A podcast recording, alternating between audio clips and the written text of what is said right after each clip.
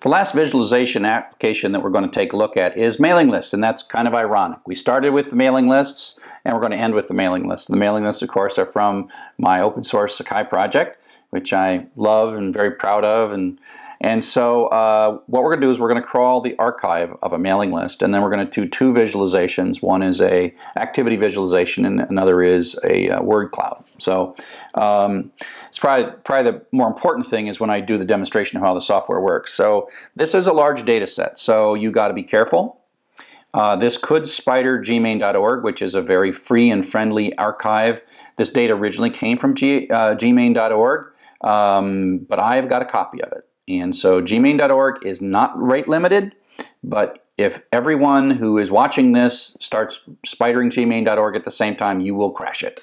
It just doesn't have the horsepower to give you this data as fast. And so I've got something that can give you the data super fast and has no rate limit on really good server, and it's cached all around the world using a technology called Cloudflare. So please, please, please don't point this at gmane.org. Point this at the URL here, mboxdrchuck.net, et cetera, et cetera, and then you can run this as fast as you like. Now, another thing to worry about is if you have a metered connection. So don't do this on a cell phone connection because you'll pay thousands of dollars perhaps. Make sure you run a no-cost connection um, before you start running this because this is going to pull a lot of data down. If you just start this from scratch and you let it run, it it on a super fast connection, it, the whole, downloading the whole thing is probably about four hours. On a on my home connection, uh, when I had like about a 10 megabit connection, it took several days.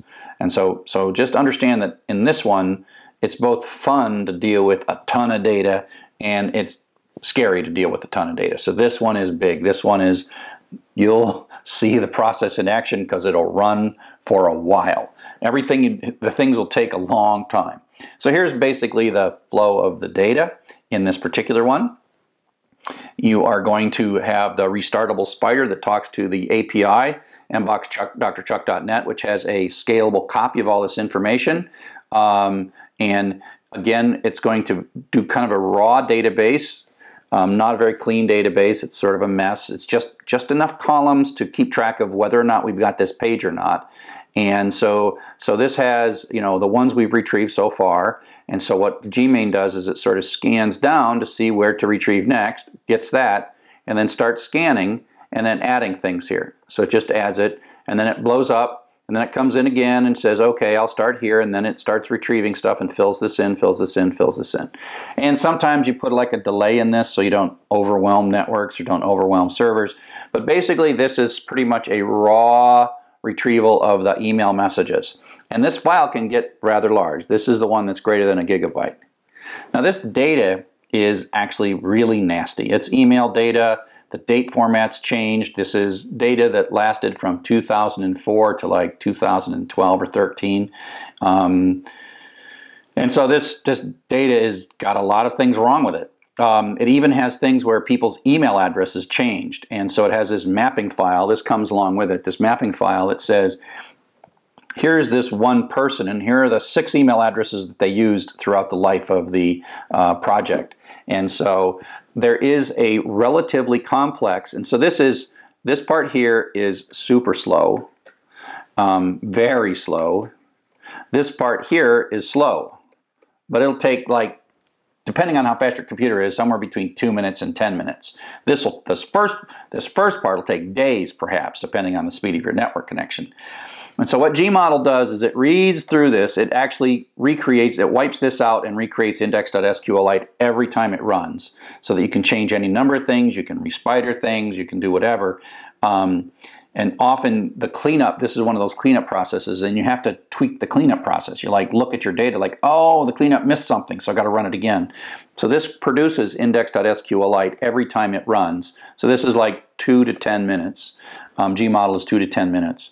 And it like maps names and when it's all said and done this is a very small highly normalized it's a nice data model. This one here had the content SQLite has an ugly data model. Index.sqlite has a pretty data model. It's got foreign keys. It's got all this stuff. And all those things we talked about in the database where it's efficient. And so in your mind, keep track of how fast it is to scan all the data in a database with a bad model, and then watch when you run like GBasic, which is a scanner, or GLine, which produces line data, or GWord, and watch how fast they run.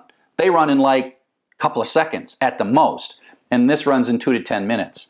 And that and the difference is is that's because the data is efficiently modeled in index.sqlite. So you can take a look at that using SQLite browser and take a look at the data model and you'll see it looks just like the stuff we talked about in the database chapter. It's got foreign keys and and all those things. And so that runs, and you got this, and then we do our visualizations and our analysis from this clean version of all the data. And so GBasic just loops through and prints some stuff out. It's a great way to test things. It's a pretty easy to understand program and you could take a look at it. Gline does some bucketing and makes a, some histograms to produce a line graph. And then uh, GWord does a, a, different histogram. It does a histogram of word frequency and then produces that as the word frequency ends up in gword.js. And then we have two HTML files that use the d3.js um, visualization to produce a line and a word chart.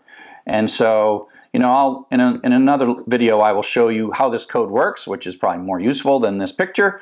Um, but uh, this is a whole bunch of good stuff in this uh, particular application, and uh, and if you really understand everything in here, you can build a pretty sophisticated uh, data retrieval and analysis pipeline. Um, and so, uh, so that's it. Uh, I thank you for watching all these lectures, and look forward to seeing you on the net.